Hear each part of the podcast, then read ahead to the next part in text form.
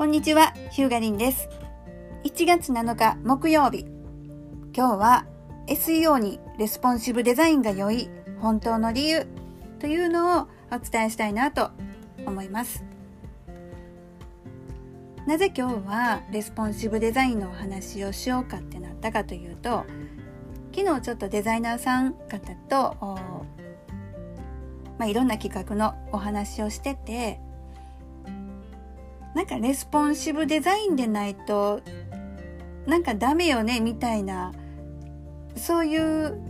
誤解というかあのちょっと誤解されてる部分ってあるよねっていう話題が出たんですよ。それで、えーと、それについては私も前々からちょっと気になるというかあもうこれはちょっとなんかしっかり伝えときたいなっていう部分があってで今日ちょうどポッドキャストでお伝えしようかなって思ったわけなんですけども、えー、そもそもですね、え、レスポンシブデザインって何っていう話なんですけども、え、これはですね、え画面幅パソコンとかタブレットとかスマートフォンとかこの画面幅に応じて、え自動的にページのレイアウトコンテンツのレイアウトがページ幅に応じて変わるそういうデザインのレイアウトの仕方を言うんですけども例えばパソコンで、えー、インターネットページを見ててウェブページを見ててこのブラウザ、えー、インターネットを見てるそのソフトですね、えー、Google Chrome とか Safari とかそのブラウザの幅をちょっとドラッグして縮めてみるとですねの幅を狭く狭く狭くしていった時にピュッとこうレイアウト変わることないですか？まあなかなかねそういう見方することないと思うんで、えー、お気づきでない方多いと思うんですけどもこのパソコン幅で見てるウェブページを端っこちょっと掴んでぐーっと縮めていって、えー、スマートフォンぐらいの幅にした時になんかあのメニューのデザインとか急になんかあのハンバーガーメニューあの3本線のボタンみたいなやつ。あんなに変わったりとかなんか急に表示変わったな並び方が変わったなって思われることあるかと思うんですけどあれがああなるやつがレスポンシブデザインです。ああなるやつってすごい雑な言い方なんですけど画面の幅に応じて自動的に文章とか画像とか並び変わってくれるんですよ。でまあこれが SEO にいいよっていうのはもう何年も言われてることなんですね。でなぜいいかというとなぜいいかというとですね、えー、従来従来ですねあのパソコン用のページスマートフォン用のページ、えー、もっと前の話で言うと携帯用のページとかねその見せるデバイスあのパソコンとかスマートフォンとか見せる機器に合わせたページをいちいち別に作らなダメだったんですね。そしたら例えばトップページ変更しましょうってなったらパソコン用とスマートフォン用と携帯用その3つのページをいちいち更新しないといけなかったんです。でこれって3倍の手間ですよね。3倍の手間がかかるっていうことは3倍のお金がかかるっていうこと。まあ一概に単純には言えないけどだいたいホームページの運用の費用なんてぶっちゃけ手間賃なんですよ。手間がかかればかかるほどお金もかかる。でしかもですね、えー、ページが3つに分かれるということは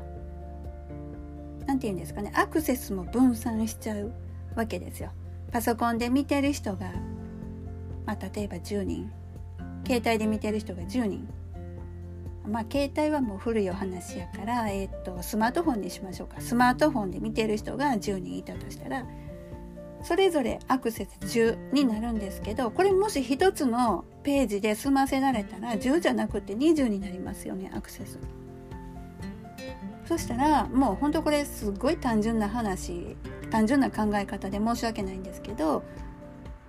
まあ一つのページで2つ分のアクセスが得られるわけなんですよね。で SEO って、まあ、一概にそうとは言い切れないけどやっぱりアクセスの多いページほど評価されて順位も上がりますからアクセス数増えるっていうことはそれは SEO にもいいよねっていうイメージ。で他にも言うとやっぱり3つのページをいちいち更新する時にね修正しないといけないとなったらやっぱり人間のすることなんでどっかで間違いとか発生したりしますよね。でそうなった時にお客さんからしたらお客様というか、ページを見る訪問者さんからしたらなんかパソコンで見た時とモバイルで見た時となんか書いてること違うしなんかよう分からへんからもういいわとかってってなる可能性もあります。とにかくあの従来の作り方だとパソコン用スマートフォン用と分けないといけなかった。ページを。2倍の手間がかかって2倍のお金がかかってた。もうそんなん嫌ですよね。誰もが。なのでそれを一つのページで済ませられる方法。それがレスポンシブウェブデザイン。どういう仕組みかっていうとまああの、えーと、コーディングする時にコーディングする時にっていう言い方で合ってるのかな、えー、だいぶ前に私も HTML で書いてたんですけどまああの画面幅が何ピクセルの時はこういう見せ方するっていう指示を書くんです。スタイルシートに。スタイルシートっていうところにねあのデザインを設定する場所があるんですけども。まあそういう時にそういう指示を書くわけですよ。そしたらああいう風に画面縮めたらこう並ぶみたいなことができるわけです。そしたら一つのページつまり一つの URL でパソコンもスマートフォンもで今で言うとタブレットも全部対応できますからその方がいいよねっていうことで Google はレスポンシブウェブデザインを推薦。推薦というかね推奨というかねが理想的ですよねって言ってるわけです。そしたら今度はねじゃあレスポンシブが Google の検索ランキングのランキング要因になるのかっていう誤解を誤解をしてる人がすごく多いんですけど違うんです。ランキング要因ではないです。つまりこれねほんとへりくつの世界なんですけどレスポンシブウェブデザインじゃないからランキングが良くならないっていうふうにはならない。イコールじゃないんですよ。ややこしいですね。えっとねじゃあ先にじゃあ何がランキング要因になるのかっていうのを先お伝えしますと Google のモバイルフレンドリー。セーフブラウジング。HTTPS セキュリティ。インターステーシャル広告。ですね。でこれに、えー、新しいやつ。コアウェブバイタル。コアウェブバイタルっていうのが加わるのかな。そう。えっ、とね新しい。ページエクスペリエンスシグナルっていうのが実は2021年5月。今年の5月から、えー、その Google 検索のねランキング要因。けん、えー、要因として、えー、そういうコアウェブバイタルっていうのがね、えー、加わったわけなんですけどちょっともうその話しだすと、えー、長くなるんでまた別の時にお話ししたいと思うんですけど要はあのページを見てる人にとってストレスにならないかどうか遅いとかね使いにくいとかねそういうことがないかどうかっていうこと。じゃあじゃあレスポンシブデザインってランキング要因になるんじゃないのって思われたかと思うんですけどまたこれねすいませんねややこしい話しますけどモバイルフレンドリーつまりスマートフォンで見やすいようにすること